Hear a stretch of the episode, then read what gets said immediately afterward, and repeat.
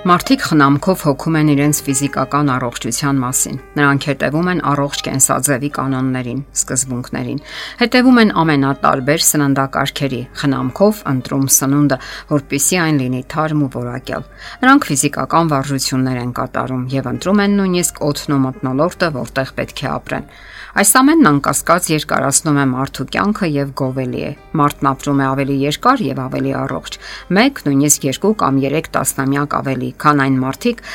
որոնք ուշադրություն չեն դարձնում իրենց առողջությանը։ Եվ ի վերջո, հետևողականությունը եւ գովելի է եւ խրախուսելի։ Սակայն այդ նույն մարդիկ, որքան էլ զարմանալի թվա, չեն հետևում իրենց հոգեվոր առողջությանը։ Նրանք ամփոփորեն վնասում են այն անխոհեմ արարքներով եւ անտարբերությամբ։ Իսկ չէ որ հոգեվոր առողջությունը անհամեմատ ավելի կարևոր է, քան ֆիզիկականը։ Այն հավերժական կյանք է ապահովում մարդու համար։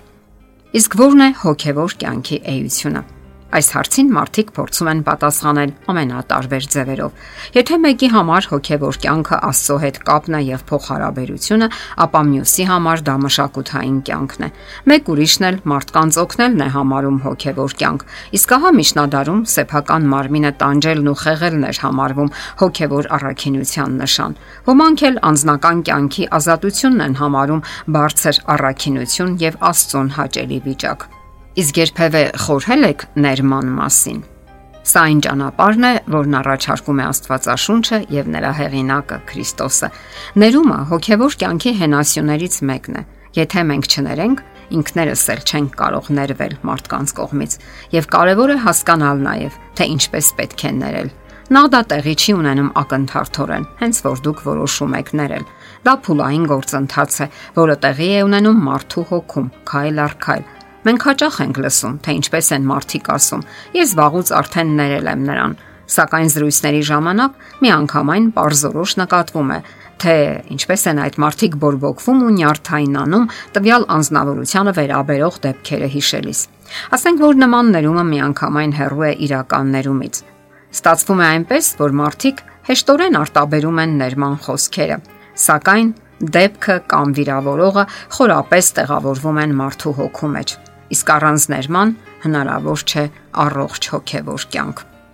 Իսկ ինչ կասեք չար մտքերի մասին։ Չար մտքերը բնակվում են մարդու մեջ եւ փայփայվում, որքան էլ դրանք գաղտնի լինեն։ Ցույց են տալիս, որ մեղքը դեռ թակավորում է մեր սրտում։ Շատերն են այսօր չարության ու անօրենության կապանքների մեջ։ Նրանք, ովքեր հաճույք են ստանում անմաքուր տեսարանների մասին խորհելիս, տարվում են չար մտքով եւ գաղափարներով, կրկոտ հայացքներով, գտնվում են հոգևոր անկման վիճակում։ Աստված այդ մարդկանց մեջ կարող է տեսնել ճարի ճշմարիտ էությունը, որը թաքնված է նրանց հոգու խորքում։ Փորձությունը, որի ժամանակ անznավորությունը ծանր մեղք է գործում, պարզապես բացահայտում է նրա մեջ բնակված մեղքը։ Նա միայն զարգացնում է եւ ի հայտ բերում այն, ինչը թաքնված ու ծածկված է իր սրտում։ Սողոմոնը Աստվածաշնչի առակած գրքի հեղինակը դա այսպես է նկարագրում ամենից ավելի քո սիրտը պահիր զգուշությամբ, որովհետև նրանից է կյանքի աղբյուրը։ Իսկ չար մտքերը, երբ բնավորվում են մեր սրտում, դառնում են գործողություն։ Այսօր եւ ոչ միայն այսօր լայնորեն տարածված է հայհոյախոսություն երևույթը։ Հաճախ մարդիկ ասում են. Ճիշտ է, նա ված բարեր է օգտագործում, սակայն լավ մարդ է։ Դու լեզվին մի նայիր Սակայն Աստվածաշունչը միանգամայն այլ կարծիքի է։ Քրիստոսն ասաց. ով իր եղբորն ասի հիմար կամ մորոս, պարտական կլինի դատաստանի կրակին։ Մեր փրկության համար Աստված զոհաբերեց իր որդուն եւ ցույց տվեց, թե որքան բարձր է գնահատում նա ամեն մարդկային էակի։ Եվ նա իրավունք չի տվել մարդկանց արհամարանքով վերաբերվելու միմյանց։ Մենք սխալներ ու տկարություն շատ ենք տեսնում մարդկանց մեջ, սակայն դա չի նշանակում, որ պետք է ված խոսքեր արտաբերենք նրանց հասցեին։ Հարցն այն է, որ Աստված ամեն մարդու իր սեփականությունն է համարում։ Նախ արարչագործությամբ եւ երկրորդ, որ նա գնված է Քրիստոսի թանկագին արյամբ։ Բոլորն էլ նրա կերպարով են ստեղծված եւ ամենաընկած մարդու հետ էլ պետք է վարվել հարգանքով եւ քնքշությամբ։ Աստված հաշիվ կպահանջի մեզանից նույնիսկ արհամարական խոսքի համար, որը ասվել է այն մարդու հասցեին, ում համար Քրիստոսը զոհաբերել է իր կյանքը։ Առակներ գրքում կարդում ենք. Քեզանից վանիր խափող բերանը եւ նենգավոր շրթունքները հեռացրու քեզանից նշանակում է վիրավորական ատելություն սերմանող բամբասկոտ խոսքերը նույնպես առողջ հոգեվորության նշան չեն։ Աստվածաշնչյան հերոսներից մեկի Դավիթ Թագավորի փափագը հոգևոր առողջ կյանքով ապրելն էր։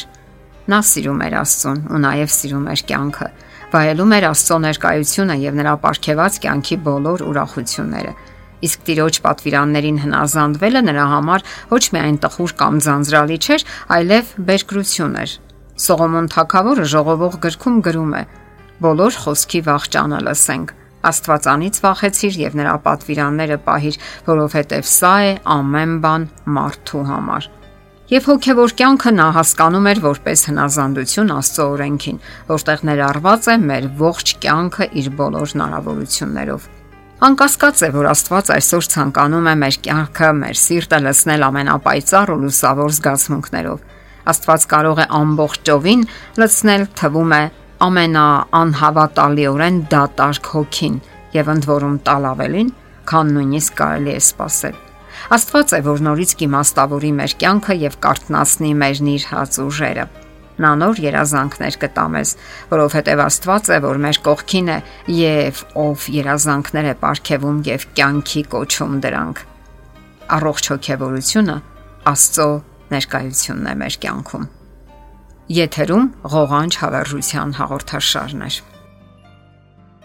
Հարցերի եւ առաջարկությունների համար զանգահարել 033 87 87 87 հեռախոսահամարով։